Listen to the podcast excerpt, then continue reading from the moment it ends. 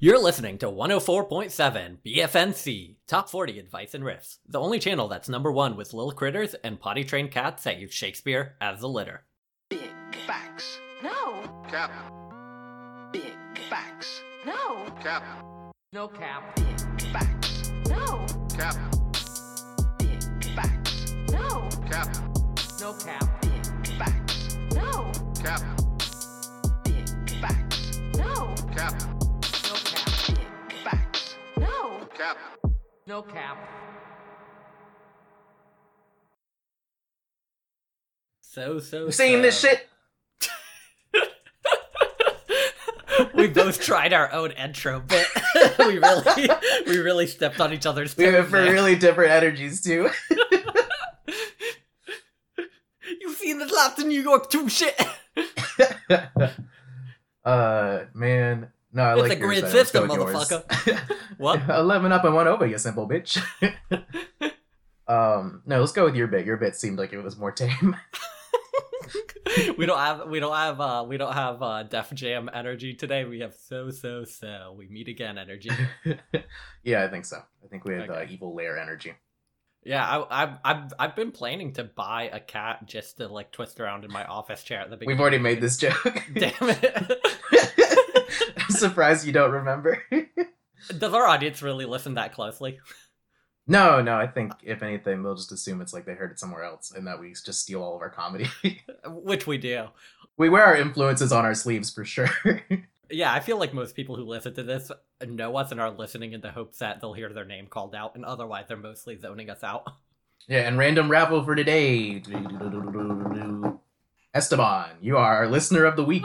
Although I know you don't listen. Ooh, so we can talk shit about him. Man, actually, I do want to start with, if we can very quickly get back into Def Jam energy. I do want to start with the story. So, real quick, Adrian's Beer Corner. I'm drinking Jack Rabbit's Plum Jam Kettle Sour. It's another sour. You know what to expect. It's got plum. It's a little more tart. And for that, I like it a little bit more than the cranberry one. Not as good as the cherry one. All right. Pick it up. It's definitely worth it. Went to Jack Rabbit to pick up my beer uh, this week. Guy starts talking to me. He's obviously a very jovial, kind of wants to talk to you while you're getting your beer order in place kind of guy. And uh, so he's talking to me. He's like, "Oh yeah, the new sour is pretty good. I think you know what to expect from Jack Rabbit at this point. You know, it's a pretty mellow one, but it's good or whatever." And I was like, "Yeah, yeah, yeah. Hey, just so um, just just like something I do every time I meet someone new here. If you want to like have some customer input, um, I, I have one vote that I want to throw in for you guys to bring back the cherry lime wheat ale that you guys made a couple years back." And he said, "Oh, you're the one guy who liked that beer." uh, apparently, it did not sell well, and he basically said, "Adrian, I hate to tell you this." We are not going to bring that one back Uh, it did not sell well enough for us to ever make it in mass production again, which is the only way we can uh, brew right now. Uh, if we were like able to do smaller taste test things, we would do it. But uh, yeah, there's I wouldn't hold your breath. and Adrian, we want to make it very clear you're a moron, and your taste is bad, and you should feel bad. And we hate you. And you're not allowed here anymore. And then they put my a picture of my face on the on the window. And we've been fitting in every growler we give you for years. Yeah, yeah, yeah. So, uh, anyways, I, I think when I started uh, Jack Rabbit Beer Corner, part of it was kind of the joke sponsorship thing. Part of it actually was me trying to gain enough power and influence over Jack Rabbit to make them brew the cherry lime wheat ale again. And the fact that I got told that that's just basically not gonna ever happen uh, really broke my heart. I uh, and I don't actually know if I'm gonna continue with Beer Corner. Audience, sound off. I don't know if uh, I don't know if there's a reason to do this anymore. It's been a long time that I'll see you again. I think it was more. I think a more appropriate song would have been if, uh, if uh, "Hello Darkness," my old friend, the Simon and Garfunkel clip would have played. All right, all right. All around me are familiar faces. Faces, worn out places. Beautiful. It really is Objectively, kind of just as good as the Beatles' discography. It kind of is awesome though. That's a great song, even if it I is, bet like, you a singing little it specifically. I meant the the the Paul Oh. cover of it. oh, the Paul cover. Yeah, I mean, well, Yeah. objectively just as good as the Beatles discography. And if you have an issue with that, email Sean Gilgano at gmail.com. um yeah anyways so just wanted to bring up that story really quick that really uh i mean you know it didn't like actually put me in a bad mood but it was fun that like i had this like secret quest where every time i met a new bartender at jack rabbit i would mention that and they were always really nice about it and i think this guy's the actual brewer so he was the one who like gave me the straight talk Oh, he was like, this is like his like uh, secret CEO moment. Like he's working the front office just to like see what people are Yeah. ordering, really get a feeling for what it's like. Even though Yeah, I was wondering why he had glasses with an attached nose and mustache on them, but it was Jon Taffer. shut it down. Shut it down.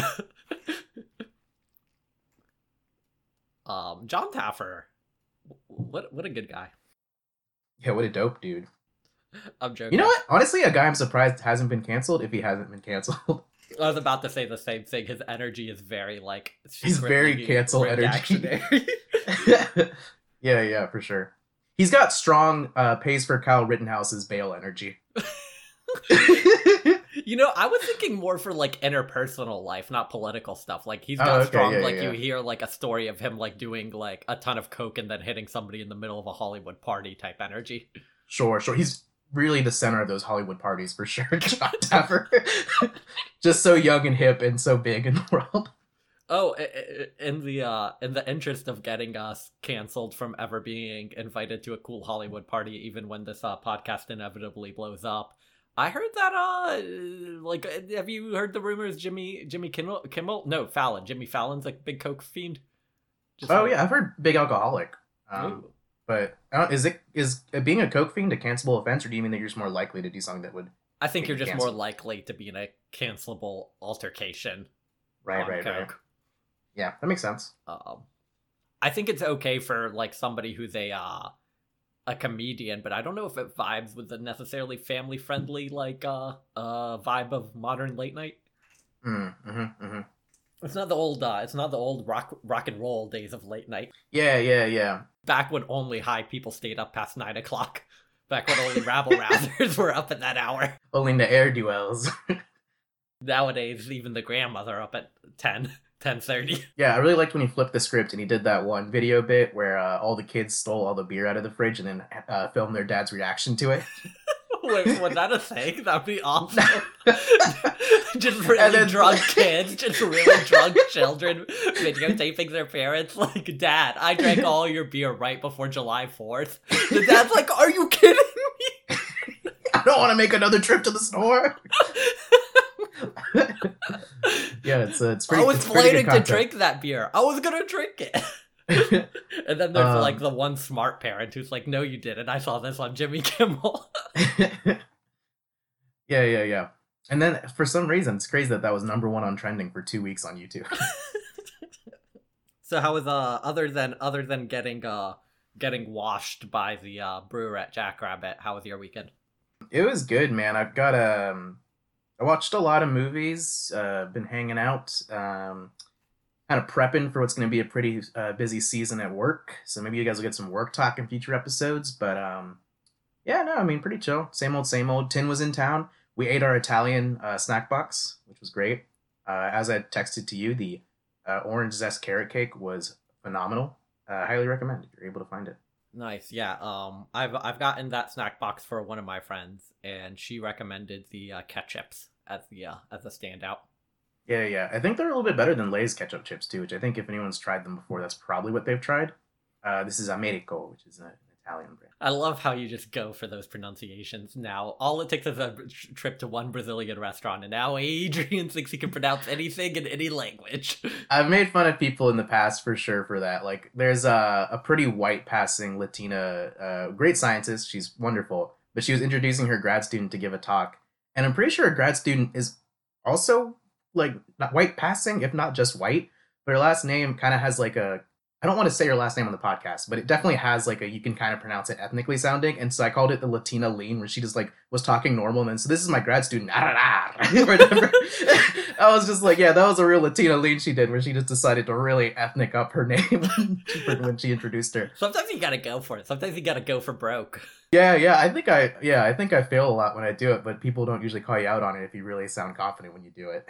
It's so funny to me that it's become like popular on like left leaning circles, podcasts, and Twitter to certain Arab words have become popular to say, most specifically inshallah. And Mm. that one makes me laugh so hard because the way specific podcasters pronounce it is like literally just like they're trying to like they're it's so midwestern and american it's just like it sounds like they're saying enchilada Oh yeah, yeah, yeah. and it's just like it gets me every time it, i'm not a i'm not an offended arab i don't it doesn't hurt my feelings it's just the funniest thing to It's- hear with yeah, a heavy yeah. english accent Angela. I could see that, and I could almost see that as like being like a you're just kind of like viscerally disgusted by it a little bit, of just like ah, gross. it does sound just a little bit wrong because it's not a word people had I've, I've never heard a white person try to say it before like the last two years Yeah, yeah. I think the other thing I, that uh, has kind of they didn't call it the Latino lean, but it's a comedian who's talking about how every newscaster in LA always tries to hit the Latino name super hard whenever they're doing a story. So it's like the whitest guy ever. He's just like, yeah, and so at 1245 on 16th Street, Aramis Rodriguez came out of his house to find something was amiss. um, no no the same thing happened what's her name um um the presidential candidate from the midwest um klobuchar Oh, Klobuchar, because yeah. remember she got she got called out for not knowing the president of mexico uh Mm-hmm. amlo and then during her next debate she leaned in really hard to pronouncing it with like the correct like hispanic lean on it like she really put that stank on like andres manuel lopez obrador like she really put some stank on being like i know who he is and i can pronounce it right Dude, you love to see it. You love to see it. It's just like when Gary Johnson finally pronounced Aleppo. aleppo Aleppo. It's Italy, right? Did I get it right this time? ah, it's me mario in aleppo um, yeah, yeah, yeah. I think um, I, I go in hard sometimes with the pronunciations, uh, and you just gotta do it confidently, man. Uh, and uh, no, no hate on people who are putting stank on their words. all right so i think we're gonna um i think we wanted to head into a media roundup and i know you've got a lot of thoughts so i have a few that i'll sneak in before adrian's uh, flood Just of media I'll- I'll- Domination. I'll, Yeah. I'll, I'll I'll sneak in uh, a media sprinkle, if you will. Dorian Electra has listened to this podcast and stolen my idea for going basic as a vibe. So um, I'm not upset That's with true. I'm not upset with them. I think uh, I think Dorian pulled it off way better than I ever could, and I'm glad somebody took the idea and they ran with it. So shout out to Dorian. Uh, next part of my media roundup is if oh yeah, Vickery Creek Trail at Roswell Mill in Atlanta. I walked that trail this week. Very beautiful, very nice. The mill just Oh. like a kind of nice old timey mill. Um, Nice. I for nice sure to- thought you were naming a restaurant. it's got nice big metal machinery, and it's fascinating to look at that and be like, nah, they couldn't have made that in the 1800s. It was ancient aliens. Uh, Can you imagine when people are going to start saying that? How far in the future do you think people are going to start saying that about like the internet or like uh or like the really big buildings in Abu Dhabi? uh, it took 200 years that I already, like, I see that generator Yeah. that bill and I'm like, that doesn't make sense. They couldn't make that. yeah, it's not that it's not going to be that far ahead. um and then it's uh, because it's like it was like i guess a hydro hydro plant it has like a really big waterfall and then a really nice like uh trail going up a mountain you can walk. So a few different things to do there that are worth doing. Fun place. Um and then my last thing i had on was um oh so i was doing a puzzle that we just found from like a previous owner of a house i was in this weekend. It was a puzzle of the sistine chapel and we were working on it and it was like probably the most fun puzzle I'd ever done in my life. Like it was just incredibly satisfying. The pieces like were locking together really good. They were high quality. It was like I I don't know. It was just like a really fun puzzle. So I was like, oh, let me look at this brand, and then I can buy a similar puzzle to do in the future. And I look it up, and the puzzle we were doing was a hundred and thirty dollar puzzle. Jesus. All their puzzles are over a hundred dollars. So I want to give a shout out to Wentworth Puzzles, incredibly high quality, outside of the price range of me ever being able to do another one, but also taught me an important lesson because I didn't know that one of the things I was being priced out of by not being wealthy was like the best puzzling experiences. But apparently, like rich people are just doing better. and you can never go back. yeah, rich people are just doing better puzzles than the rest of us, and it makes Yeah, me yeah. upset to know that. I didn't know that was something I was being priced out of. Damn, dude. Yeah, that reminds me of almost like a. I once bought a sweater that had a hole in it at a thrift store because I thought it uh, felt really nice. And I looked up the brand, and it was this really fancy Italian brand, and I was like, holy shit! Like, I don't know if I'm gonna if anyone can really notice the hole, but like, I should not be wearing this. I think I'm gonna be like, this is one of those things where like a young black rapper who like has a Mercedes Benz gets stopped by the cops consistently. Like, I'm gonna get stopped on the street. People's always gonna be like, that's not yours. it was such a nice and like such a comfortable sweater.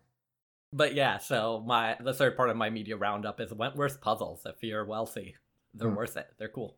Or if you want to contribute to Paul's Kickstarter. yeah, I'm, I'm I'm doing an Indiegogo so I can get a puzzle. Ooh, Wentworth sponsor us. I only had good things to say about your puzzles. oh yeah, it sounds really dope. Um, subject matter wise, is it just fancy things, or do they also have like uh, peasant imagery? They have peasant imagery, but they also do have a lot of like I think because they're more expensive, they actually like uh buy the rights to like uh like famous artwork. So a lot of times you won't see something like the Sistine Chapel on a puzzle Mm. because nobody wants to pay for the rights to display that image. And so that's the one we were working on with the Sistine Chapel, and they do have a lot of famous paintings, which is nice because it's like, I mean, I guess they're famous paintings for a reason. They all look nice.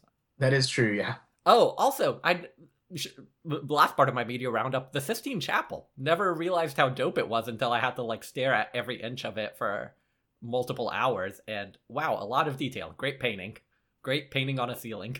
You heard it here first, guys. guys and gals and non-binary pals. The Sistine Chapel is a pretty good painting. Yep, the Sistine Chapel, y'all check it out. It's a good painting. Yeah, that's. I actually also agree that the, that's kind of. I like natural imagery and I like uh, painting imagery for puzzles. I actually have uh, when Phil is in town. We never got around to it, but I have a Frida Kahlo um, self-portrait puzzle that I've been meaning to do. Nice. And uh, yeah, paintings are usually pretty good. Uh natural imagery I like, but that's like when you're trying to go for a little bit of a harder because you know, it's like the pattern usually repeats in natural imagery like leaves or water. Oh, I mean, Paul, you know I've done a puzzle that's literally a, a gradient from dark blue to slightly less dark blue, right? True. I like yeah, a good yeah. challenging puzzle. Did end up like looking up like because when I was looking up to buy the Wentworth puzzle, I found out that there's puzzle YouTubers, and there was like a girl who Mm. reviewed that puzzle, the exact same one you had, and she's like reviews all puzzles. I watched her videos for a little while, Nice. You, you got the best rabbit holes, dude. but yeah, That's actually that should be a weekly segment from now on to replace beer corners. Paul's rabbit holes. Paul learns about puzzle YouTuber. all right, Paul, is that all you got for us? That's all I got. All right, I'm gonna do a big uh, roundup for the week. Non-media related things. Just shout out to the Guatemalan protesters burning down Congress and uh, placing guillotines outside of Congress. I saw Uh, that. fuck yeah, cool. guys. Yeah, fucking uh, get it, dude. Fight that corruption. Um, could have uh, could have been Americans, but we're a little bit more civil over here. You know, we're not like those barbarians over in Guatemala. I never gave out a shout out to the Lebanese protesters, but you know what? Maybe they don't deserve one. They didn't manage to change anything. Yeah. we only shout out successful protests on this podcast. Um, and then slightly, I guess it's media related. Uh, another Milan update. Big game against Napoli on the weekend against our former coach. Let me Came out guess, three- they won because you only tell us when they won. Because all we do is win. Uh, insert DJ that. Khaled song right here. Except for that time you guys lost and you didn't mention it. Well, I mean, I think it just got. I think it, it wasn't the right time to. It got cut, and it also wasn't the right time to talk about it. But uh, we've also been on a 22 game winning streak, so you know it's it's been a lot of winning recently. Uh, so yes, we came out three one winners. Uh, last minute goal from our uh, Norwegian pretty boy Jens Peter Hauge, which was uh, a real nice way for him to introduce himself to the to the league. Um, How old is he? I think I want to say 18, 19. Ah, and a millionaire. Love it. Love to feel bad about myself. Love to see it. Um, yeah, and like super athletic, good at soccer, pretty cute dude. Yeah, I Um, have I have the rest of that, just not Very long blonde Norwegian hair. Yep. uh, okay, what else? I watched a video uh, on YouTube of Thomas Middleditch making a grilled cheese, and boy, it had strong divorced dad energy. Dude does not know how to cook. well, he is Um, divorced, right? I don't think. Oh yeah, he is. Yeah. I guess divorced dad Facts- energy is what I said, but you guys come to Big yeah. Facts No Cap for that Thomas Middleditch uh, hourly update, so there you go, guys. That's what he's been up to this week. All right. Um, what else? We got uh, Megan Thee Stallion coming out with a new album. It's pretty okay. Definitely better than her last one. Um, Shots Fired is a really good opener and also just a really good song in general. I think what's new is the other song that really stood out to me. None of the features really stood out to me, to be honest. It does have a thing that's kind of a pet peeve for me. I don't, Paul, I kind of want to know how you feel about this. It ended with a song that was a single, and I find it super anticlimactic for when an album ends on a song that I already know. Mm. I, I'm okay when an album starts with a song that's a single because it kind of like leans you in with some familiarity and maybe even like it has like a different context or meaning when you hear it in the album. But whenever like you end on like a single, it's just like, well, that seems like Whoa, whoa, whoa, Yeah. whoa, whoa, whoa. Starting on a single, clearly there's no different context. You've just started. The context is no, no, no. It, there's the a same different the context at the start of the song. after the one minute like ambient intro track, and then the single comes in. Oh, You're okay, right. okay, okay. Which you know, Um, no one really counts the intro track. You know, I've never thought about it, but I, I think you, I think you might be onto something. I think you might be right. Yeah, Megan, let me order your albums from now on. Wait, But Shots Fired is a really good I- diss at uh. I didn't listen to it. Any skits? No, no, no. Trash. I'm not listening to it. Get the fuck out of here. Did she have skits on Fever? no. No, yeah. I don't think she's that kind of rapper. How did you, did you watch it? Did you, or did you listen to uh, Savage Mode II? I didn't. uh Uh, there was the uh, Morgan Freeman skits, which a lot of people Oh, right. off that one. Yeah, yeah, yeah. Snitches and rats, rats and snitches. Did Hannibal Buress retire as a rap skit artist? Is he? Because he had a hot moment where like he was on Lil Dicky's album. Uh, he had a He had a, who else did he? Donald Glover? I can't remember. There were like multiple. There was like a set of like two or three years where he was really big on the interlude game. I think that yeah, that must just happen when you're like always trying to hang out with rappers because they're much cooler and more fun than comedians. Yeah, yeah, yeah. It's a Pete Holmes thing about always talking about how comedians want to be uh, musicians and musicians want to be comedians. Ooh, that's a question for you. What's because I don't think I've ever heard like wh- what do you consider good audience like between songs when a band is like what what do you consider like a little bit of good uh interaction with the audience versus like where it's kind of cringy and their jokes aren't as good as they think it is. It's not hard mean- for them to get laughs because everybody there already likes them, but Yeah, I was about to say the one that everybody does is like someone in the crowd shouts like "I love you," and then they're just like "Hey, I love you too," and they're everyone's like "Oh yeah." um, that one's always super annoying. um, uh, I don't know. There was the time when Jimmy World got really mad at me for kept telling because I kept telling them to play the middle. Shout out to Sean. Where like it was so obvious that that was going to be their encore, but I got way too drunk at the concert, and I was like, "Play the middle already! What is this new album? It fucking sucks. play the middle." and they were just like, "What is this? 2010?" what is this? The middle at the end? That makes no sense. Play the middle at the beginning and the middle. Um yeah i can't think of any musician that i've seen who was like particularly good at crowd banter or anything there was no one like doing jokes Banter. That's the word I was looking for, and you Oh, didn't yeah. help me out with. sorry i wasn't paying close enough attention i did go see a band during my uh, post-hardcore phase where uh, they were doing their mic check and so the joke that they were doing is every time they said check they would do like a quick interjection like uh, when you go to a restaurant make sure to pay your check uh, when you correct your homework make sure to use a check mark or whatever i can't remember what the bits were but there was all really stupid shit like that where they were just trying to uh, find a way to put check into a sentence to make it fun for the audience I like that. That apparently doing a mic check is like babysitting. All right, what else did I watch? I got into some more horror movies. I watched Relic, pretty decent movie, kind of has a hereditary vibe. It's set in Australia, and for me that's kind of an issue because I think Australian people are like kind of hilarious and they don't I don't do like horror with Australians because it, this sounds so funny. It's like you're not really scared, are you? You're just a little goofball. uh but uh no, actually a pretty sad story. It's one of those things where cunt like mate. Yeah, the devil's a cunt mate. it's it is one of those things where like the movie is obviously like a meta- metaphor for like a mental illness and i've never experienced it so i could see it being more harrowing for people who have that um, personal experience um, i watched la casa lobo which was a chilean uh, stop motion claymation horror film that was really great. I think it actually isn't expl- explicitly meant to be horror but um, really phenomenal like absolutely beautiful movie. I think it's like a tight it's a tight hour 17 so it's not hard to get through and it's really captivating the entire time. I sent paul a little clip if you want to talk about the aesthetics of it but I, it's a really like inc- mind-blowing how they do the um uh just like the way that they actually make the movie. Yeah, the clips look cool, guys. There we go Um, th- that leads me to this is not something that showed up in our media roundups before, but it showed up in a little Paul and Adrian personal phone call media roundup. Um, because stop motion reminded me of it. Did you get a chance to rewatch uh, Chicken Run? I have not yet. No. You should. We'll talk about it. We'll talk about it All on pod. All right, all right, all right. The other thing I've been watching, I mentioned Primal in the last uh, episode, so I actually went back and watched it from the beginning, which was a good idea. I did not realize how serialized it was. So uh, I watched it all the way through. Just actually finished the last episode before uh, filming today or before recording today. Um, and man, just really, really good. Uh, atmospheric visual storytelling. If you like Samurai Jack, especially the last season, you'll like this. Um, and the last episode has some Arabic in it, so for people like Paul, get a little uh, moment where like there's no subtitles on the screen, so you get to feel like the smartest guy in the room if you watch it with friends. I'll like go through it very quickly, but like the other shows that I really liked recently are uh, Promised Neverland, and I sort of liked Made in Abyss, and it's kind of like a trio of shows where it's just about how the horrifying thing isn't that like the world hates you or that the world loves you. It's just that it's a cold world that doesn't give a shit about you. And I like Primal because it's not kids, which oftentimes makes it scarier.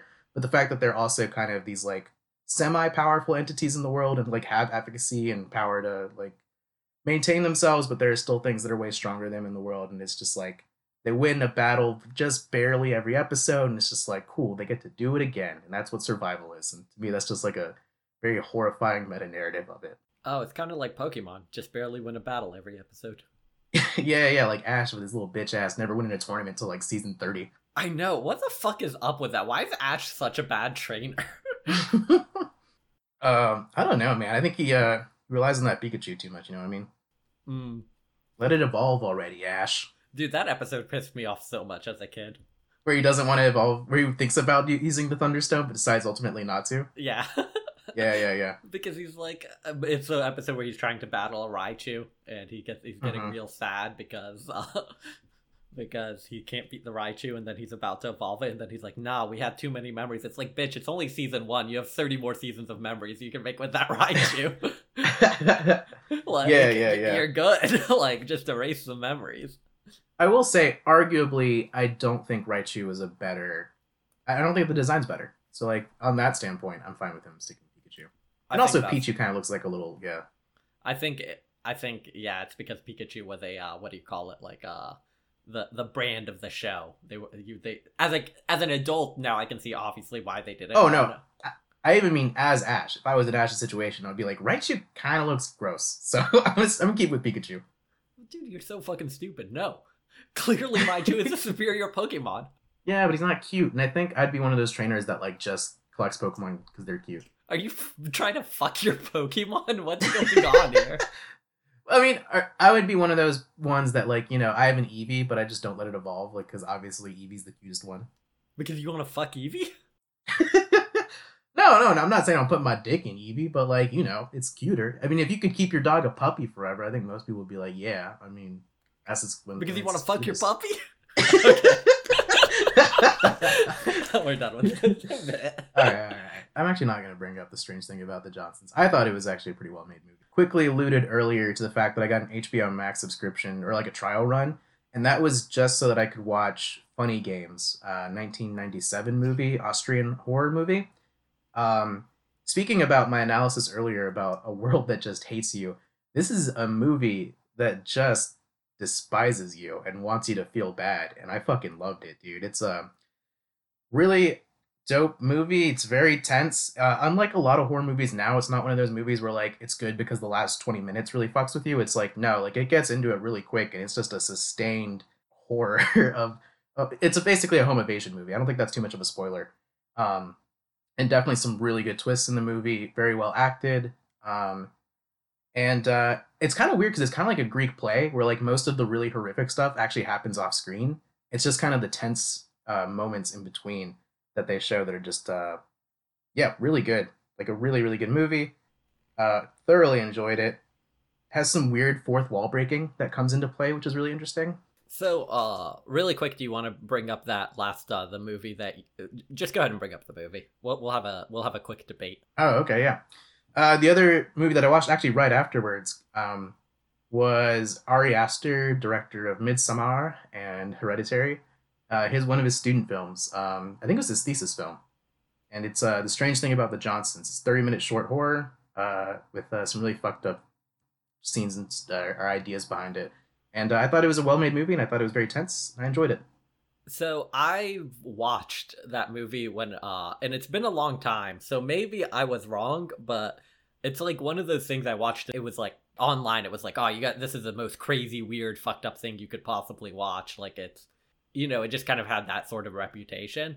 And I'm not going to lie to you. I I I think we're of two different minds. I am not a fan. I think it's like shock for shock's sake. Like it's like somebody was just like, "What's the edgiest concept?" And Hmm. and then they kind of went through and made that. Oh well, I mean, you're not wrong. It's literally the backstory to it. Is that you Oh, had a really? Conversation with somebody about up. like yeah, of like what's the most taboo thing that's like not even taboo because no one would even think to like think about it. and, Um, and he was like, uh, "What? I'm gonna try to make it realistic." But that's the problem. It just didn't come off realistic. I was like, "What is this dynamic?" Like, it seems like you could solve it. yeah, that is the kind of weird thing about it. The other thing is that um, there's a disparity in how good of an actor the dad is and kind of how eh, Mm. an actor this son is. So that was definitely something that kind of took me out of it a little bit. Um, oh, I also forgot that there's one meta shout out that I wanted to do. If for one of some of our more astute listeners, um, aside from that short film, a lot of the feature films that I've been talking about were recently featured in um, Super Eyepatch's last YouTube video about disturbing horror movies. It was a whole YouTube video about like movies that are like disturbing, not necessarily meant to be horror movies, but that leave you feeling different after you. I was. Uh, did they talk about? Because I was about to ask you if those these are the types of movies you like. One that I've al- I've always avoided because ever since I was young, I've decided it's just not my type of thing. Did they mention yeah. Salò? Was that part? No, of the they didn't. Okay. No. Well, you, Um, you should watch it and tell me if it's because it's actually like a movie that's pretty popular. Like as an, I think like it also is just supposed to be good from a perspective other than how disturbing it is. But I've avoided it because of its reputation as being so disturbing. Oh, for sure. Yeah, I'll do that legwork for you. yeah, do that Um, legwork for me. Let me know if it's something I need to watch or if it's just like it's disturbing without the payoff on the other end. Part of the concept of the video is that it's supposed to be slightly more obscure media. But yeah, I wanted to give just a big shout out to Super Eyepatch Wolf. Uh, for the longest time, the only reason I made a YouTube account was to subscribe to him and ContraPoints, and it was a long time before I ever subscribed to anybody else. Um, so very much like an OG, someone who brought me into the YouTube sphere, who just makes really, really good content about everything from video games to wrestling to anime. So Alrighty, Adrian. I think that's uh that's rounding us out at a pretty long intro. So, do you want to move into the uh the articles for this week? Well, we, we should introduce the theme, which Well, is which is how, how do we word this one? How do we word this one? little critters, um, or um, little little uh, little, Little animals. critters or emotional, emotional. Well, Paw Patrol. Paw Patrol. Paw Patrol. That's what it is. Paw Patrol. Yeah, yeah, yeah. Hashtag Paw Patrol is propaganda. Uh, once again, shouting that out. Uh, Paul, you watch any uh, any Paw Patrol? I've I've never heard of Paw Patrol, but like it's, Oh, it's- propaganda. It's about it's It's about like I think the main character is a puppy, but I think there are other animals. But it's about cute little animals that are cops. So Is it one of those things like Air Bud where they have to like set up the concept with like there's no law that says a dog can't be a cop or it- yeah, exactly. There's no law that you can't make a citizen's arrest if you're a dog. uh, yeah, yeah. Paw Patrol. Yeah, so this episode we're talking we're talking about talking about animals and li- little animals and oh my god, how do how do we say this without sounding like I, I don't know, man. Let's just be upfront. We chose two funny articles. They're like very loosely connected. So Yeah, we trying to- basically just fo- chose two funny articles, and they both happen to have people contemplating killing animals for some reason within them. We Yeah. apologize. This this content might be disturbing to some viewers, so this is our uh, our warning up front. yeah, and so I guess in, in that sense, there really isn't much to discuss in terms of theme. We're just gonna Yeah. go into the articles. We'll just jump into the articles. All right, Paul, you want to go first or second? I think I want to go first this week. All right. All right. So mine actually, my article this week comes from the Urban Diplomat, which is a uh, a advice column that runs in the Toronto Life. It's a currently running advice column. Well, then It's you one better go that- catch it. It's it's one that I've wanted to bring in for a while because he fields some really great questions and or or she actually. I've never looked into who the Urban Diplomat is. But yeah, they field some really great questions and they're always pretty funny. It's one I could definitely see us bringing in again. There's social etiquette based questions and not like etiquette in the old timey sense, more like this crazy wild thing happened to me. Here's the story. How would I how would you deal with it? Mm-hmm, mm-hmm. So, so this week I brought in a a column from November 27th, 2019. And it's actually pretty short, so I'll go ahead and let you know. It's Dear Urban Diplomat, a big fat raccoon decided to make a home for itself in my attic and it's wreaking serious havoc. I've tried chasing it out by blasting loud music, banging on the ceiling, and taking other desperate measures, but the furry bugger always comes back. I'm seriously considering raccoon homicide. Is there a better way to get rid of it? Murder She Wrote, Scarborough. First of all, we I don't condone body shaming raccoons. Um, that's a really mean way to describe a raccoon. A big, fat, sloppy, slovenly, always staying up late, always blasting their music, raccoon ass motherfucker just moved in. It sounds like they're trying to get rid of, rid of a bad roommate, which is what I re- or a bad uh, like next door neighbor in an apartment complex. I like when I like when an advice column question they have uh, when they have that thing where they're like, I know what you're thinking, like it's not bad for this reason, but actually I've already tried that, or like let me get ahead of it. And this person is Mhm. like, no, it's not one of those polite raccoons. yeah, yeah, yeah, yeah. It's it's not paying half the rent. It's not doing any of the chores. There's a bad element that moved into this neighborhood. Raccoon won't pull up its pants. Yeah, yeah, yeah. So I, I like that. Um, I like the list of things that they've tried to get it out, which uh, really, really entertained me. oh, so it looks like the raccoon leaves, but it always comes back. Oh, and then clearly there's like some way it's getting into your house, right? Like, why would you try and kill it instead of just like patching up whatever's wrong with your house? Nah. yeah, this is what's funny about this is that somebody was like very clearly like the type of issue where they need to call an exterminator or like an animal control expert, but rather they're Yeah, yeah, asking yeah. like they're so like bougie that they're asking the their advice columnist. They're like the only way I know how to deal with issues is through like a media. Yeah, yeah, that's so crazy. I think the other thing I'll say is that I have a little bit of experience with this. I used to have uh, mice or rats that lived in my attic in an apartment or in a house that I lived in for a while. Um, and spoiler alert, I did the thing where I tried to be ethical about it and like capture them. And then the thing you're supposed to do is like drive more than two miles and release them, and then they can't find their way back to your house. Um, and when that did not work, I did just go to putting out poison for them. Apologize. Um, So we know Adrian's response murder. Murder the animal. I have paid reparations to their family uh, by putting out a bunch of chestnuts for them. But uh, yeah, no, I uh, you can. I don't know. It, this one doesn't sound as bad. Like I, I think I get the point of like you don't want a raccoon living in your attic, but like I assume it's not like the mouse situation where they're like coming down every day and like stealing your food at the end of the night or whatever, whenever they think you're in bed, or uh, like fucking you know. You know, using your Amazon account to buy like two ninety nine rentals of movies, even though you didn't tell them it's okay with you, but uh, whatever else the fuck they got into whenever they would come out at night. But um, yeah. So I think it does make you crazy after a while. th- like this question it's just like the person choosing to write into an advice columnist about this question rather than an animal control expert it is just the idea of if the answer is yes you should try to kill it how they would go about it because i assume they're grabbing their like they're glab- grabbing their samurai sword they bought from a flea market they're like donning like a metal pot on their head for armor they're uh, Mhm. they, well, no, they're they're donning their uh they're donning their Halo Three Collector's Edition uh, Mm. uh helmet on their head as armor, the kitchen gloves, the samurai sword. Yeah, yeah. yeah. Uh, so Paul, how would you go about killing a small critter in your house if you had to? Um, I think I would put like I would get some like red clay paint, two lines under each of my eye. I would uh, get a bow and Hmm. arrow. Um, That's a good look for you. You should do that more often, just in general. Yeah, no, I believe in cultural appropriation for killing small animals. I'm gonna like I'm gonna stand in my living room, put my ear to the floor, and be like, ah, it's Norse, and walk up my stairs. I can tell you one thing, Adrian. I wouldn't try to play loud music as my first course of action. Yeah, that is true. They are kind of city-dwelling folk in general. Like, I don't think they mind the loud music. They're like, I played something that Pitchfork gave below a six, so I assumed it would just leave right away. I mean, who listens to Imagine Dragons? I thought the thought the raccoon was gonna be out of there. you just see a raccoon with its stick and bindle on its way out. No, sirree, I'm not putting up with this. Chain smokers, are you kidding me? I'm out. Not even their good album. they have a good album.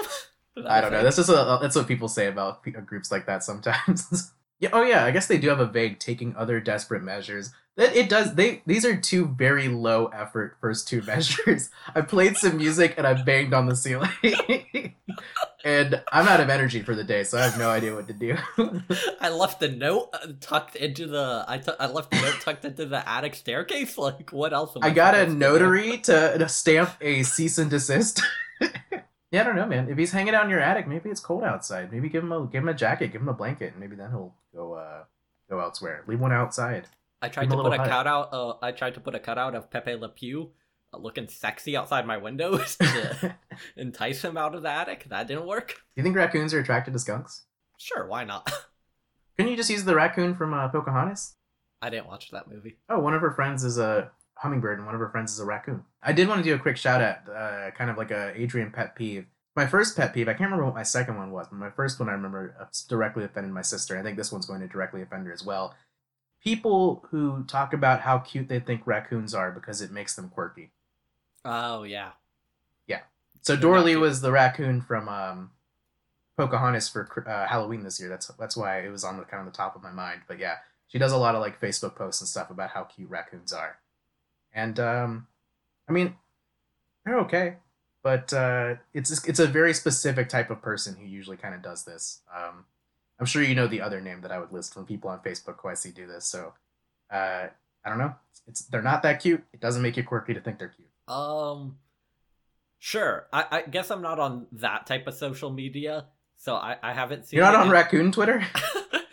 and I'm gonna go ahead and say it's one of those hilariously specific grievances that the modern world gives us that just reminds Yeah, me of absolutely. how absurd the human condition has become. But I, I see what you're saying. I'm sure if I Yeah, yeah. noticed it, I would be equally like annoyed. That being said, I, I would not. Well, I don't know. I guess I already established that I'm an animal killer. So, um, I mean, I don't think I would try and kill the raccoon. I mean, if I was being like completely optimistic and starry eyed about it, I'd say build him a little shelter in your backyard, like a little chicken coop for him to hang out in. Maybe give him an alternative. Maybe instead of trying to run him out, giving him somewhere else to go. Ooh, yeah, you know, you could move out too. I don't. I don't know Yeah, why. yeah. Why do you have ownership of that house and not the raccoon? You're both living creatures. Do you think he's getting squatter rights after a while? Do you think that's what like they're worried about? Is like they really need to answer pretty soon? if he stays there long enough, they'll be legally married. so they're worried about being married to a raccoon. Yeah, yeah, yeah, yeah, yeah, yeah. Hit us up. Hit us up. BigFactsNoCapPod at gmail.com. We'll get Phil Carter, one of our friends, in touch with you. He'll eat it. He, he Hmm. will happily eat any animal that's already dead. That, He'll on the pod, on record. Yeah, I guess that helps with the how to dispose of it question that comes afterwards. oh yeah, you'll you'll have to kill it yourself. So that comes back to grabbing your uh your cultural appropriation costume and your bow and arrow. But how, how would Ooh, you you're kill gonna- the raccoon, Adrian? Hmm. Raccoons are kind of big enough that I wouldn't want to like do like You would wrestle it? fist to fist. Yeah, no, I don't think I would. It's a little bit too big for me in that sense. Like, it is kind of that mid-sized. Like, you know how like um, there are some like free roaming chickens near my lab a while ago, uh, and they like came by me while I was eating at a picnic table, and I was just eating with a friend. And at a certain point, I was like, you know, they're kind of nice, but whenever they get close to you, you realize they're just a little bit bigger than what you want to be this close to. I've played enough Uh, Zelda that I know that if they all ganged up, they could do some real damage. I was like, domesticated chickens, where like someone invites you into their chicken coop, which is a very common thing in Davis, to like you know pet a chicken, fine. But just wild chickens with their pecking ass coming at you, you're like throwing them like some of your fortune cookie bits, and they're eating it, and they're getting a little bit too close, and you're like, hmm, you know, I forgot things get bigger as they come closer to you, and they're looking just a little bit bigger than I want them to be. hmm Um, Things do But, get uh, bigger when they're closer to you. That is true. yeah, my car mirror always tells me that. Um, but yeah, no, I mean, I think I wouldn't try and do any. I would do like a I don my duel disk. Loser goes to the shadow realm. You challenge them to maybe like a two out of three. Um, and you see what's what. You see how good they are with their uh, trap cards and polymerizations. Mm. I would simply, I would simply debate the chickens. The raccoon. We're not trying to kill these chickens. Your fear of chickens has uh, has corrupted my uh, thinking. Yeah, yeah. I would simply debate the raccoon. I'd let him know that logically, being as often our advice goes, I would I would do a Ben Shapiro impression at the raccoon. If we're just going classic advice, then get the raccoon canceled. Get the raccoon canceled. Yeah, yeah. Run him out of town. I mean, you know what the second part of his name is. That's not all right. Ooh. Yeah, I've definitely uh, I've seen that online of people telling those stories of being like, I grew up calling them the shortened version. I didn't realize it wasn't okay to say in public. Yeah, you could do a Where the Red Fern Grows. Go train two beloved puppies into becoming raccoon hunting dogs. Take them up into your attic. You know, that's actually not that's not out of the realms of what I thought of doing when I had the mouse problem because I literally had a stray cat that like wandered up to my porch. I took it in for the night so I could figure out where it belonged. And part of me was like, you could just stay here for a night or two if you're willing to do some work. I'll give you a warm bed and lodgings and a meal. if you- Yeah, isn't it like aren't there like famously old breweries in Europe where like they have like it's Scottish terriers, right? That were bred to like hunt mice and then there are also cats that are like uh kept around for that. Yeah, maybe that's it. But I was gonna ask, you didn't have ferrets at the time. You didn't have your ferrets. No, they they, did- they're like this is- famously good at that type of thing, right? They're they're also hunt like trained to catch mice in like chicken coops and stuff. Ooh, I didn't know about that because they seem it's a little bit too much of an even fight. I don't like the size match there with them and mice. They're they're not That's that true, much bigger. But the, I think the reason that people like them is because they can get into some of the because of the size match. They can get into the same holes as as the mice, and they can like scurry through the chicken coop through a lot of their same burrows. Whereas a cat kind of has to wait for them to show themselves. Sure. I think that was part of the crazy part of the research that I looked up when I was um, figuring out like how they got into my house was um, a mouse can fit into a hole that's the size of a nickel, and a rat can fit inside of uh, inside of a hole that's the size of a quarter. And that's like some octopus shit. Where like like you know the fact about octopodes, octopuses, where um basically their beak is like the only like structured thing about them. So anything that's uh, bigger than their beak, they can fit through. Um, I just thought it was absolutely insane that they could fit through stuff that small Yeah. uh just a side non sequitur but yeah no I, I did not have my parents at the time they were with my sister All right. So Adrian, how are you feeling, buddy? Have we have we covered this? Should we read the answer?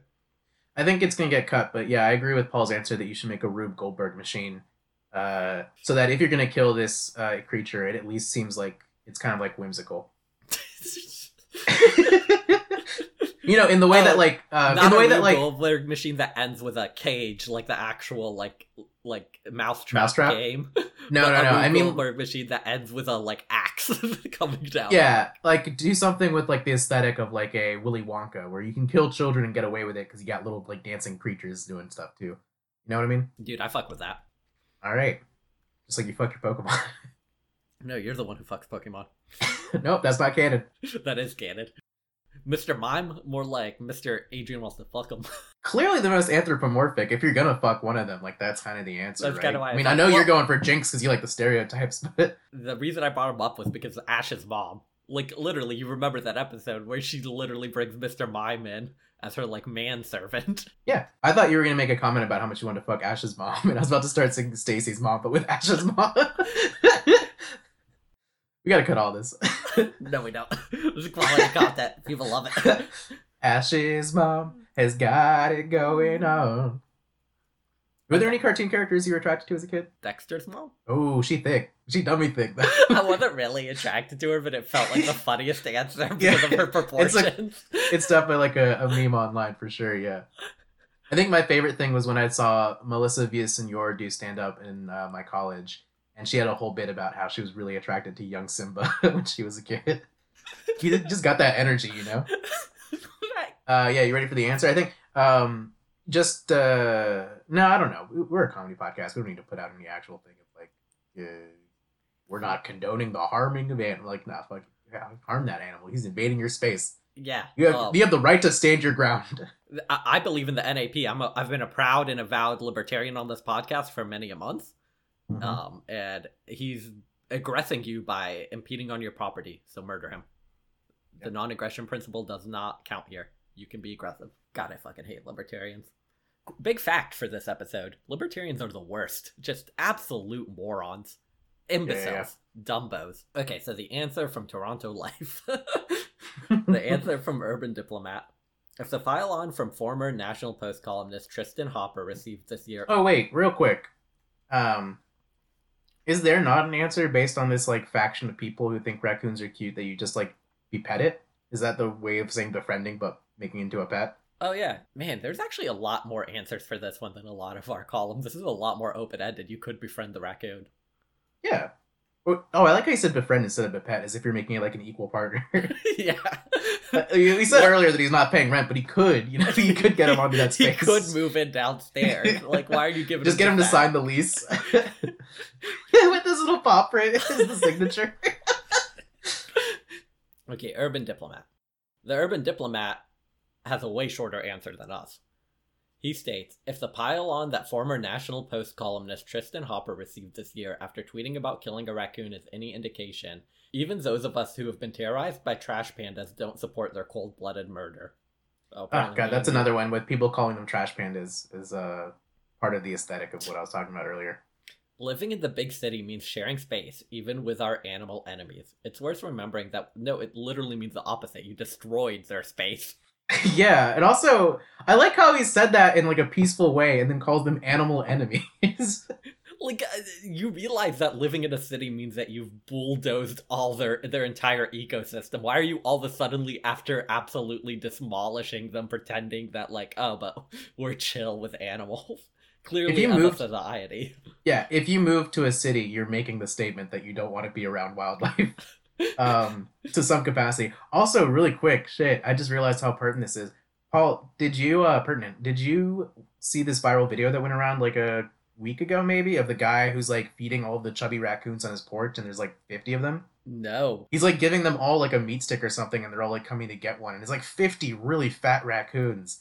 And I think a lot of people thought it was cute. I thought it was like Jesus Christ, if I was in that scenario, I would be horrified. yeah If like I, you like- run out of meat sticks and they all attack you? Yeah, yeah, yeah, hundred percent. Yeah, I think uh, people really liked it, but boy, oh boy, you know what else looks like a meat stick? Your fingers. 10 extra you were gonna say something raccoons. all right let's move on Uh, living in a big city means sharing space, even with our animal enemies. It's worth remembering that we've built an ecosystem that forces raccoons to be crafty scavengers, and we fill it up with 900,000 tons of delicious garbage every year. To send it packing, try hanging ammonia soaked rags in your attic or installing a strobe light. If that doesn't work, keep in mind that killing a raccoon is against the law. You're risking animal cruelty charges, fines of up to $5,000, and the eternal wrath of PETA. All right, some better insight on some of the legalities of it. That sure was an answer. It sure was an answer. I liked that it did also include some canceling. So I know Paul loved that. Yeah, but his solution was you should be eminently scared of your own canceling but, Yeah, while trying to get rid of this raccoon. Well, also, it's just one of those things that I don't understand because I, I'm not on Twitter. But why would you tweet out about you killing a raccoon? Like, why do you think that's something to share? No, yeah, I mean that was all pretty. That that was all good advice that they probably could have gotten from like googling the WikiHow article about this, with which once again leads us back to why did they ask an advice columnist? like, It's true. I mean, the WikiHow article has pictures with it too, so it's more fun. oh yeah, and they drew the raccoon all silly, like a little trash panda. they made his uh, little dark spots looks like he has like a bandit mask on. You know, for as much as you're saying that we have to be worried about like the uh about the social media raccoon fans, like we better just I I would honestly be too scared to bring in an article about like about uh pit bulls. I I do not want to get the internet pit bull community concentrated on this show. We don't need that. Oh, I've gotten the smoke too. Yeah, I remember at one point we were like walking through PetSmart talking about dog breeds when I was like a high schooler, and they uh, something about like You and whom? we were um, my family because it was when we had found the dogs under the um under the car, and we were trying to figure out what breed they were. So we brought them in to ask someone who worked there, and she was like, "They might actually be part of Rot- Rottweiler," and I was like, "Oh, that means they're going to be aggressive, right?" And she was like, "Actually, no, that's a misunderstanding." And then she like gave me like a speech where she like kind of looked at me pedantically.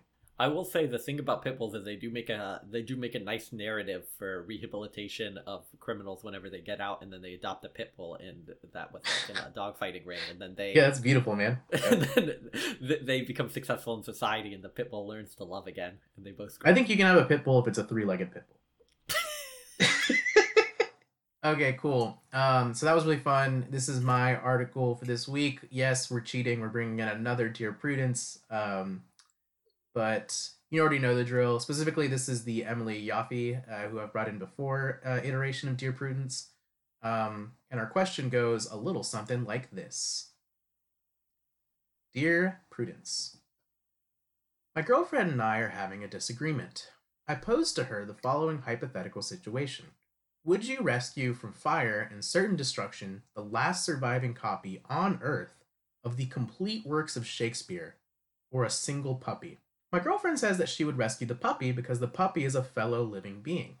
She is highly educated and claims to have great respect for Shakespeare. But I think my girlfriend's choice is the wrong one.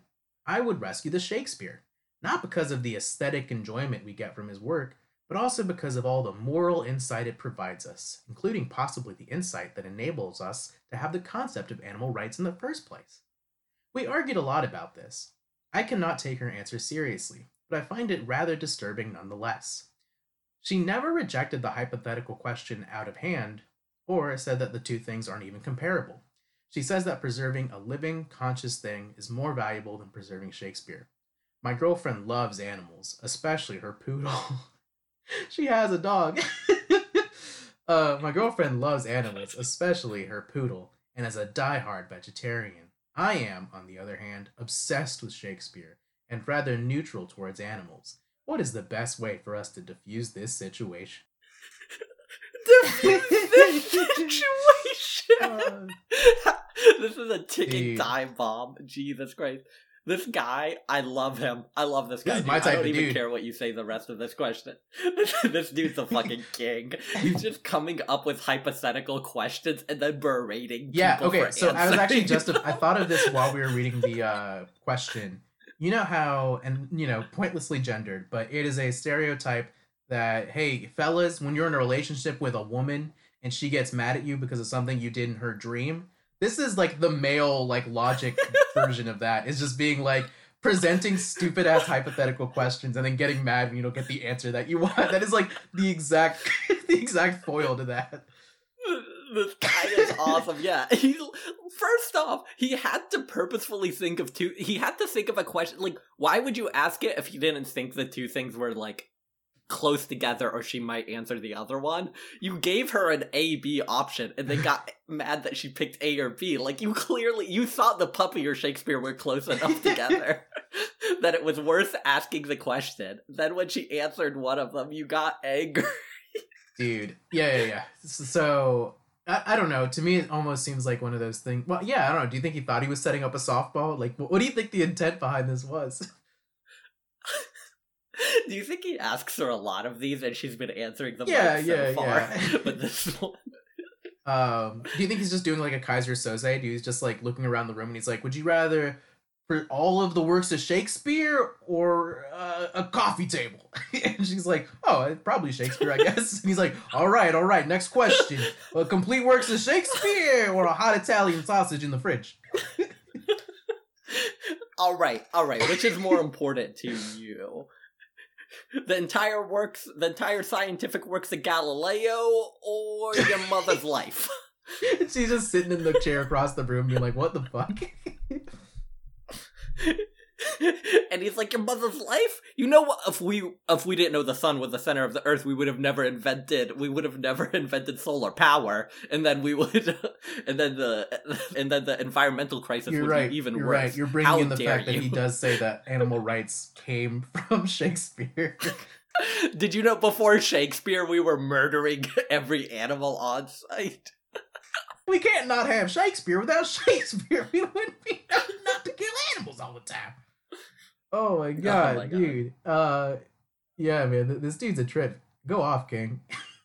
Dude, how do we introduce him to the guy that didn't want to celebrate uh, Halloween because it was too. it's the same man. For those of you who don't listen to every episode, we brought in a question for our Halloween episode. Uh, Big Spooks, go listen to that one. But he didn't like want to celebrate Halloween because uh, it's not logical to believe in ghosts. Yeah, and that that has this guy has strong that guy energy. Yeah, or like you said, this is just one prolific question asker. Like, this is a guy who's befuddled by anything that's not explicitly scientific in nature or historical in its basis. Yeah, that would be hilarious if this was a persistent uh, point of contention, which apparently it is. It has to be diffused. This is uh he's not asking about like what other people have asked before, where it's like This is tearing yeah, them yeah. apart. I'm just like so such a fucking like pedantic asshole. She claims she has respect for Shakespeare. I like that he also like what an ass he was in saying a puppy. He didn't say a dog. He was like, "Ooh, I want to make this harder for her to pass my arbitrary test, so I'm gonna make it cuter by It claiming has so much potential. puppy." I mean, she could do that argument, right? Where she's like, "Well, I'm gonna save the puppy because who knows? The puppy could be the next Shakespeare."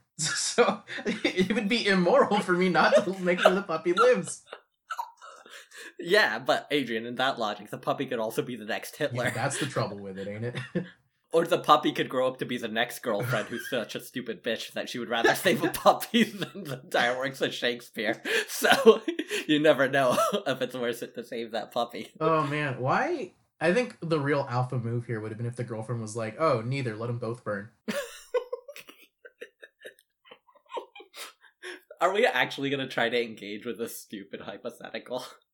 I mean, I gave what my thought the best answer is to this.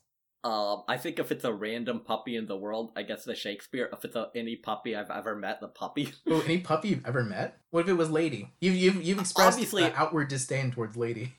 yeah, I would. I would rather have like my small amounts of memory of Lady running up to me than the works of Shakespeare. Oh, I like how it's a spotless. It's like a spotless mind or whatever, where like you lose every memory of the, the dog as well. it's just losing the physical dog. Eternal sunshine of the spot dog. You know what I mean? Like, if, if it's like just the idea of an arbitrary puppy in the world, I guess like no. But if it's like my puppy, obviously I'd rather have like my puppy. Oh, man. Or like a puppy that's Yeah, added yeah. value to my life. Uh, I I don't think this is gonna make it to the pod, but this is just like me bragging about a joke that I thought was really funny. Where we were playing D and D, and I was talking about how like I didn't tear up too much. We were talking about COVID tests, and I was like, "Oh yeah, we can do the saliva ones on campus now, which is cool." But the first one I got was like a you know the old uh, up the nose. And so one of my friends would ask me, she was like, "Oh yeah, so did uh, did you tear up while doing that?" And I was like, "A little bit, but not too much." And she was like, "Oh, that's crazy! Like my boyfriend like started like really like welling up with tears when he did it." and he like kept claiming like it was just because like they hit like a, a like a tear duct or whatever. And i like you know he wasn't actually crying. And i was like i love how he had to clarify that that like he wasn't actually crying. Like i like how he was just like no no no it was the covid test. I mean did i see the nurse's name tag? Yes. Was it the name of the puppy that i grew up with? Yes. But but i didn't cry because of that. I cried because it hit a tear duct you know? I just love like the weird toxic masculinity of that so much i wasn't crying because i'm like a queer or something oh my god. um Wait, wait, Adrian, can I ask you a question? You're hanging out with this couple. He's getting pissed at his girlfriend, and then he obviously he's gonna bring it up to you like, "Bro, come on, come on, tell tell her tell her that she's being illogical. Who cares about her dumb puppy? It's Shakespeare. What is your answer to piss him off? How do you how do you answer to like create maximal I feel like- damage? approach one his- is yeah yeah i think you're totally right. Without shakespeare we wouldn't have 10 things i hate about you. Uh we wouldn't have lion king.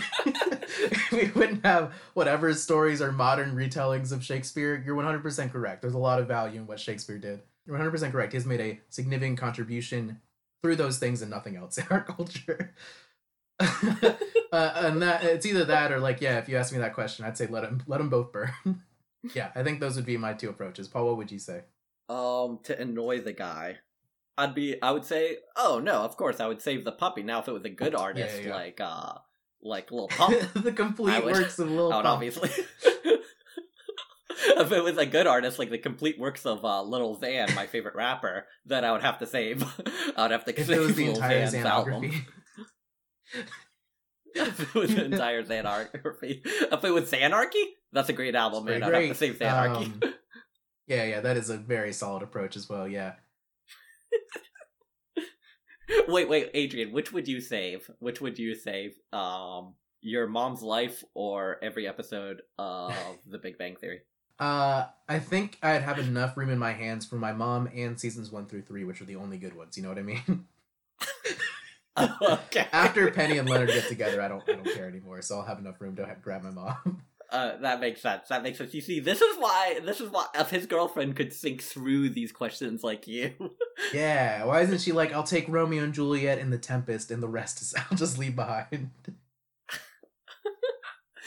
I'll, I'll take I'll take the puppy, but with a, it'll be a three legged dog and Romeo Juliet. And the Tempest. I guess the other thing that's more direct, like kind of going back to my first point, there are kind of stereotypes too with like people just in relationships asking dumb hypotheticals, right? Like of uh what is Yeah, it? yeah, Like yeah, yeah. what what kind of stuff is it? Like if I died, would you marry No, that's no, that's not what it is. What is it? Like uh I mean, that would be one that somebody asks to start a fight, or do you think some like such and such like famous actress is hotter than me? Where it's like very Yeah, clear the yeah, answer yeah. is yes, but then you just pick Yeah, the yeah. fight. gotta love that stuff. Um, yeah, I mean, obviously not as cute as the like fun hypotheticals. Like, would you rather like be a penguin or a or a cheetah, Oh, penguin. like something like that? Do you, do you want to do you want to go through the water quick or on the land quick? You know, penguin. Me too. I think it would be really fun to like like pierce through the water that quickly and slide on my belly down ice. Yeah, it seems like they have a bit of like an amusement park type society. I am basing all my information off cartoon versions of penguins, but it does seem they're always dancing. They're like they huddle together to you know shield themselves from the cold, which I think that just seems like communally nice. Ooh, I'll go darker. Would you rather lose a would you rather lose an arm or a leg? Is this going to devolve into the Family Guy bit where uh, he's hanging around with his friends and he's like, "Would you rather be black or disabled?" would you rather be a dirty Guala- Guatemalan peasant or a Arab or an Arab, terrorist? bastard. would you rather have diabetes or lose your hair? I'd rather lose my hair. oh, I would rather have diabetes. You bought me the Oh comb, my but I God. sold my watch. this should have been the third segment for this episode. I just-. I should have come up with a whole bunch of these. if only we'd thought of it. All right, I think we're ready for the answer to this question. Oh, by the way, this answer this question is from Fireman. Is his pseudonym. Dear Fireman, I assume during your fights you say to your girlfriend, I shall laugh myself to death at this puppy headed monster. And she replies to you, Thou callest me a dog before thou hast cause, but since I am a dog, beware my fangs. Since you fancy yourself a Shakespeare scholar, perhaps you are aware of the bard's propensity for having his characters fall into psychological traps of their own making. Well, here you are having set up your girlfriend with a trick choice. This would have been a good, really good question for the uh, gentleman scholar. I feel like he would have come in with some heat on this one. In your mind, her only acceptable answer were either you were a fool to come up with this game or that she'd saved the Shakespeare. Instead, she chose the puppy, which now has you raging like Lear on the moors. If you want to imagine idiotic hypotheticals, here's mine. You save both Folios and Puppy, only to find later that the dog ate the entire works of Shakespeare. I hope you are coming to understand that harping on this has brought your relationship to the point that you might as well cry havoc and let slip the dogs of war. By the way, just so you know, when you look up, if you were to look at the answer and uh, on your own, there are links to each of um or to some of these quotes. Uh, I'm actually gonna take a second to look at what. Oh, they're just Shakespeare quotes. So she's um using quotes and showing her work. I think she's also like playing off like the fact that Shakespeare has like coined many famous phrases. So dogs of war isn't like a direct quote. It's more like he invented the phrase dogs of war. Mm-hmm, mm-hmm. So to diffuse this situation, I suggest you apologize. Start with the quote from Dogberry in Much Ado About Nothing. Remember that I am an ass. Let's just hope things haven't gone so far that she replies, I do desire we may be better strangers. Prudie. Nah, this dude's cool. She was so rude to him. Yeah, what the fuck, dude? She's using Shakespeare against him? That's his that's his man. That's his boy. Yeah, he's the one who wants to protect Shakespeare. You know what? If his girlfriend didn't save Shakespeare, Prudence wouldn't be able to weaponize Shakespeare against him. Another valid point that I'm sure he said immediately upon reading this.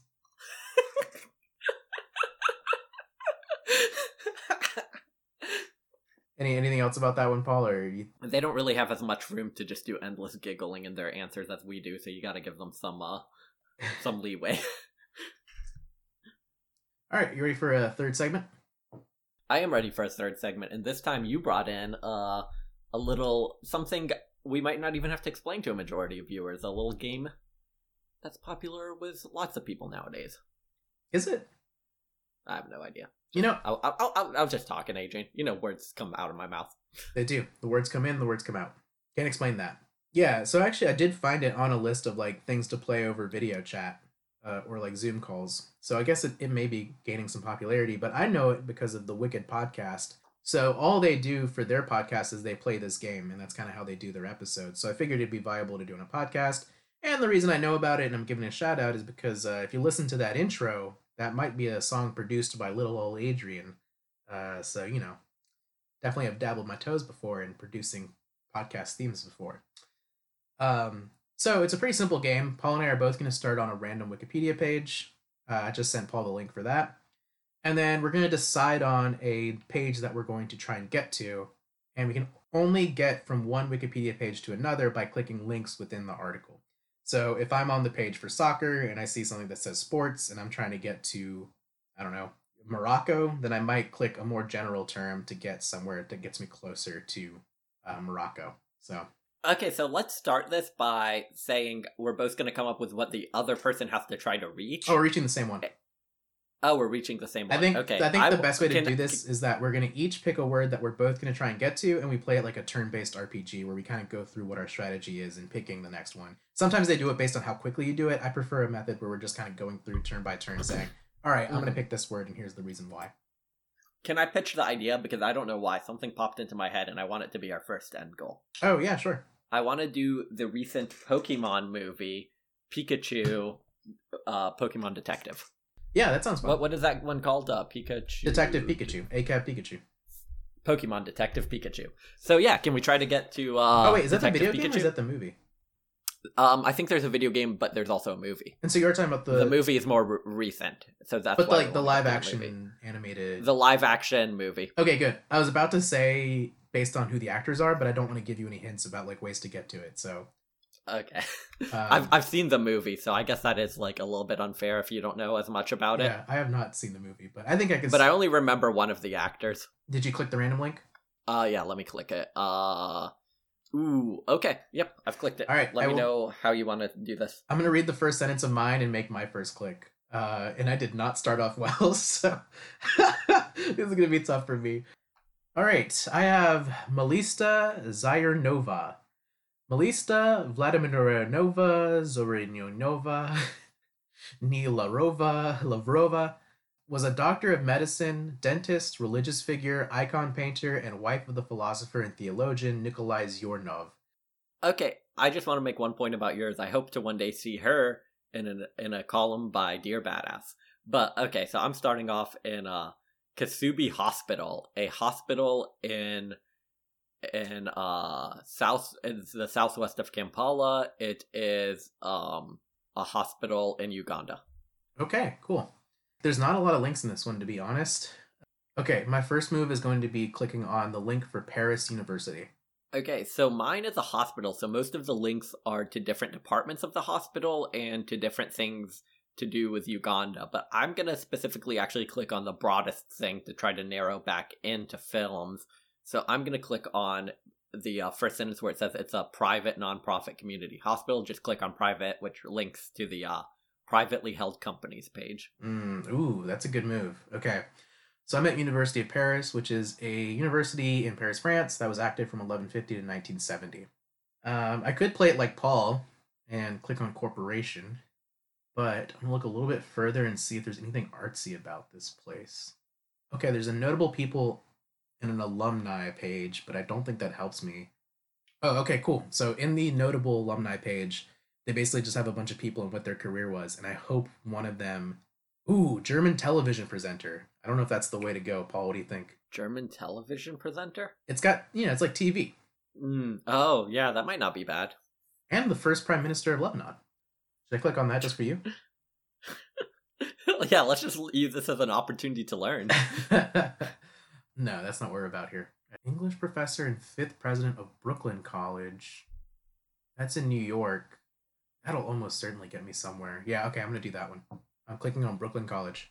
I've been scrolling around mine, and honestly, I feel like I made a wrong move. But so at the start of the page for privately held company, it basically talks about the Forbes list. So I might actually click on the page for Forbes and just. It's not a bad idea. I think I made a wrong move, and I think it might not be bad to just try to get into something that's media based, so I can get into media from there. Um, so yeah, I'm gonna click on Forbes. Okay, I think I got my way in. Uh, again, my strategy is going with the alumni, but really quick, can we talk about this, Paul? Brooklyn College, Bernie Sanders went there. Oh, really? Oh, yeah. I knew he grew up in Brooklyn because he was kind of one of the people I was thinking of when we talked about cool, cool old Brooklyn socialist Jews. Sure. I will say that it, it is a little bit like a giveth and taketh away.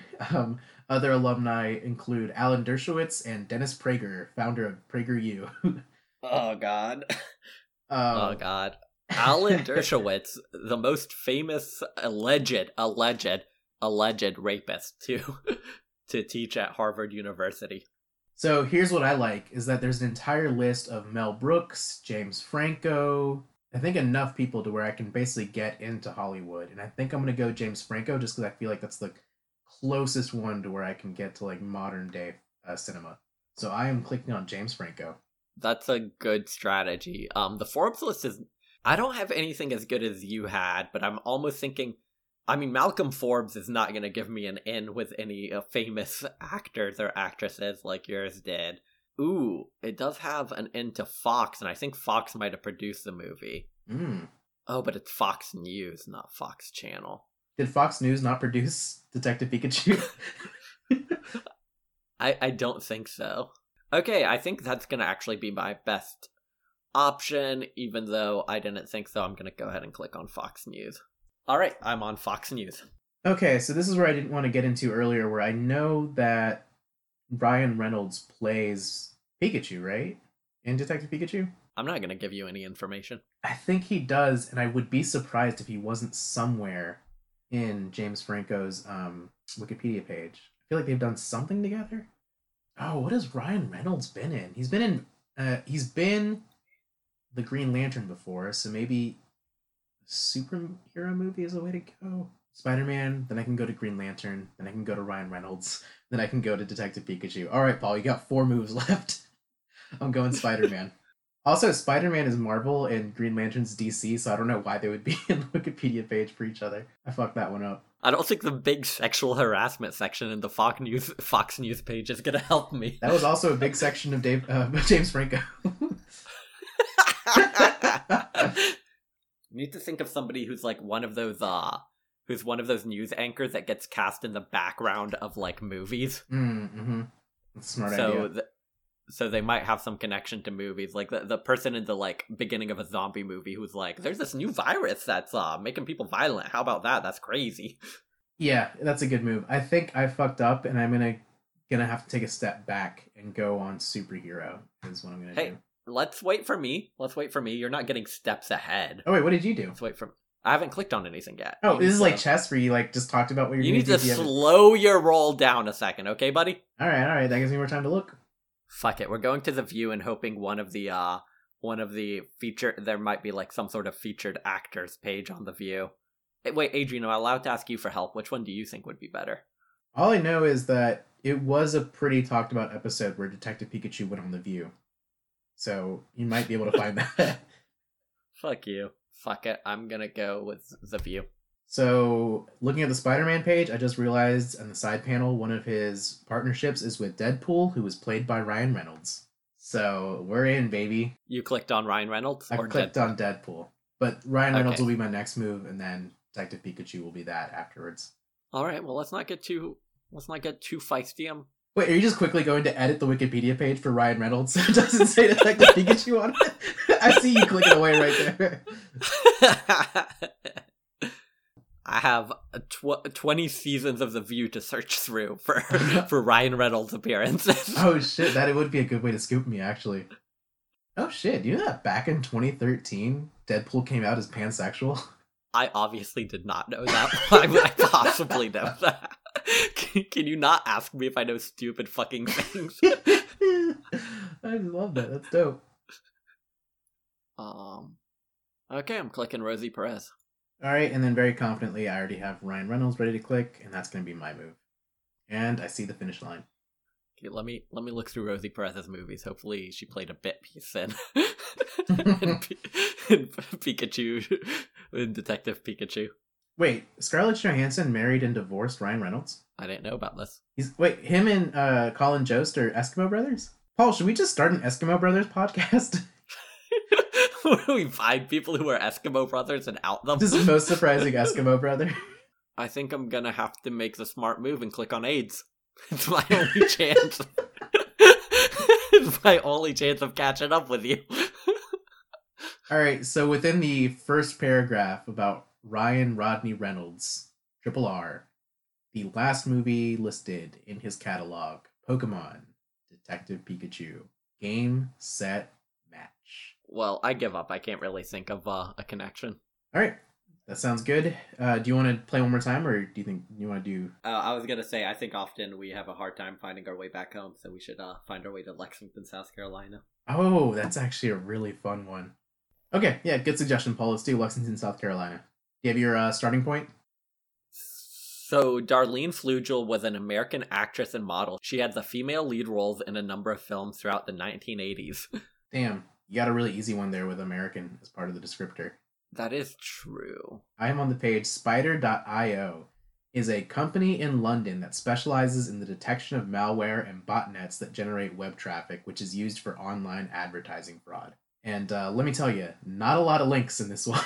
I was gonna say, mine is not as helpful as you'd think. There's links to two US cities, but I don't think US cities just link to.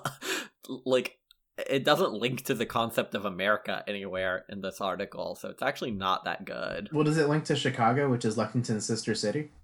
Is that. That's not true. That's definitely not true. I think I might click on Orlando, Florida, and just hope that United States is in there somewhere. Yeah, I think that's my best bet is clicking on Orlando, Florida. Yeah, that's a really good. That's a really good start. All right, my first move is I'm going to click on Google Inc., uh, which acquired Spider.io in 2014. The problem is there isn't any really specific landmarks. It's not like otherwise I What are you was like talking about? We got at, the we got the old mill. I was looking at like U.S. military, and I'm like, well, there's no military bases or anything like that that would be like easy to zero in on. So I feel like the only interesting thing about Lexington is literally the, its own patch of lands. I need to find a list of like counties in South Carolina or something. hmm hmm Oh, maybe something about the Civil War would be good. Um, fuck it, I'm clicking American Civil War. All right, it's not a bad choice. I'm gonna click on Atlanta, Georgia. Nice. Oh, I almost immediately scrolling down see South Carolina. So Yeah, yeah. from here, it's really more just making sure I don't like miss a explicit like a Civil War battle that happened in Lexington that I don't know about. I'm just gonna go ahead and say uh, South Carolina is gonna be my click. Okay, yeah, I think you're doing better than I am on this one. Booyah! On the page for South Carolina, the page for Lake Murray. You're out of here, bitch. God damn it. God damn it. Okay, hold on, hold on, hold on, hold on, hold on. Okay, I'm gonna do what you didn't do, and I'm gonna click on Charleston. an interesting fact of the 20 largest cities or towns in South Carolina, Lexington doesn't make it. It's Charleston, Columbia, North Charleston, Mount Pleasant, Rock Hill, Greenville, Summerville, Goose Creek, Summerville, Goose Creek, Sumter, Hilton Head Island, Spartanburg, Florence, Myrtle Beach, Greer, Aiken, Anderson, Hanahan, Mauldin, Conway, North Augusta. Why does Lexington not make it in there anywhere? Is it actually smaller than all those all those cities? I thought we were from the big city, I did. We're smaller than North Augusta. Crazy, craziness. especially once we left. we did add a lot of personality to that place. I think that we were thoroughly enjoyed. Oh, the culture section, nice. They're gonna have big facts, New campus from Lexington, South Carolina, right? Yeah, obviously. Coming up. All right, Adrian, do you know what you're doing? Oh wait, what'd you click on?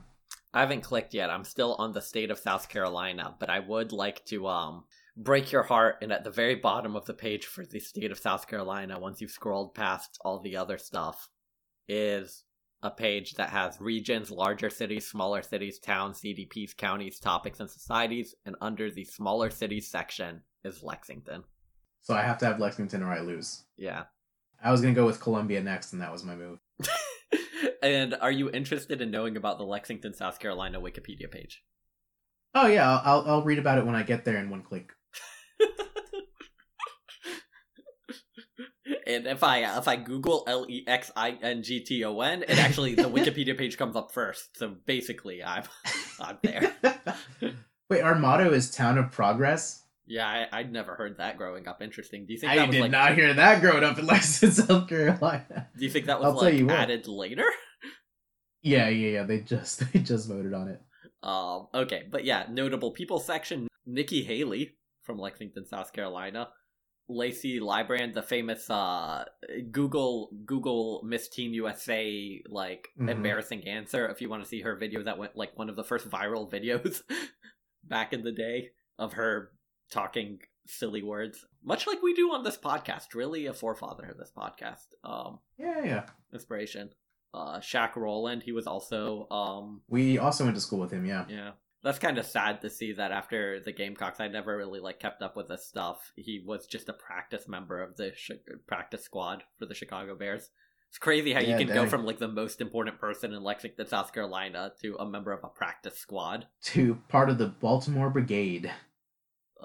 Jesus Goddamn. Christ! What a what a good way to be depressing to read this notable people section. Yeah, Jesus Christ. what a way to end. what a way to end our legacy of these people of these people's legacy went from like names that i heard all the time growing up to like worse than being a youtube star and as far as like levels of fame I, I don't know what that means for me and you and our legacy adrian but Yeah, man, I'm just trying to make it onto the USC notable alumni list. You know what I mean? I'm trying to make it onto the uh, really uh, short read that is famous Guatemalan scientists.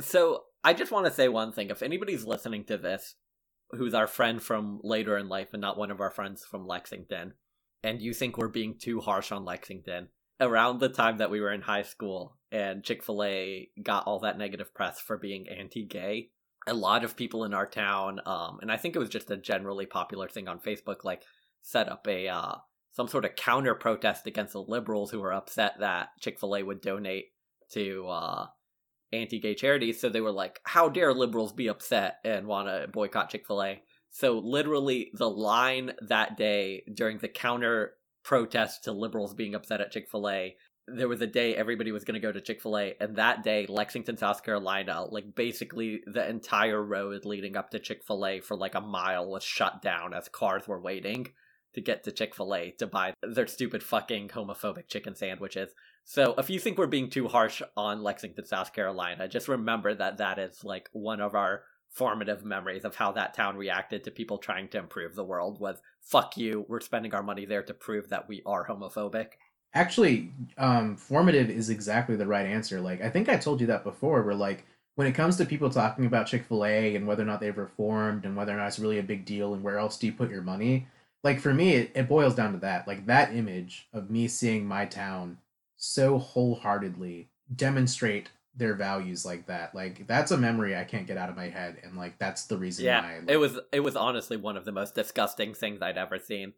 Just like yeah, fuck that place. it was it was out of this world that not only it's not oh we're too lazy to make another choice it's we're standing in solidarity for homophobia i want people to know that we're not hard on lexington because we're just like bitter they genuinely like there's Those a terrible, deep terrible dark people. current to the way certain people like believe and interact with this world Yeah. And uh is that the note we're gonna end on? Big fact, no cap. I'm gonna continue the tradition of me doing a no cap first because you flubbed your first big fact. Uh, my no cap is play the Wikipedia game with people if you're bored on Zoom. It's a pretty fun game. big fact y'all if adrian is mean to you about your first big fact and forces you to do a second take don't let it get to you and let it hurt your feelings What doesn't kill you makes you stronger. All right, y'all. it was right, fun. dude. This was a this was a fun one. Yeah. All right, bye, buddy. See you, dude.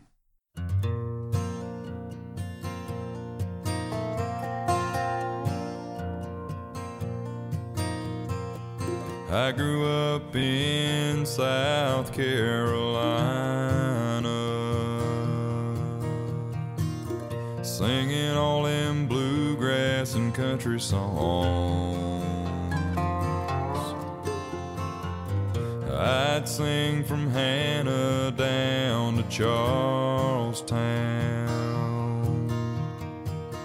getting all the people to sing along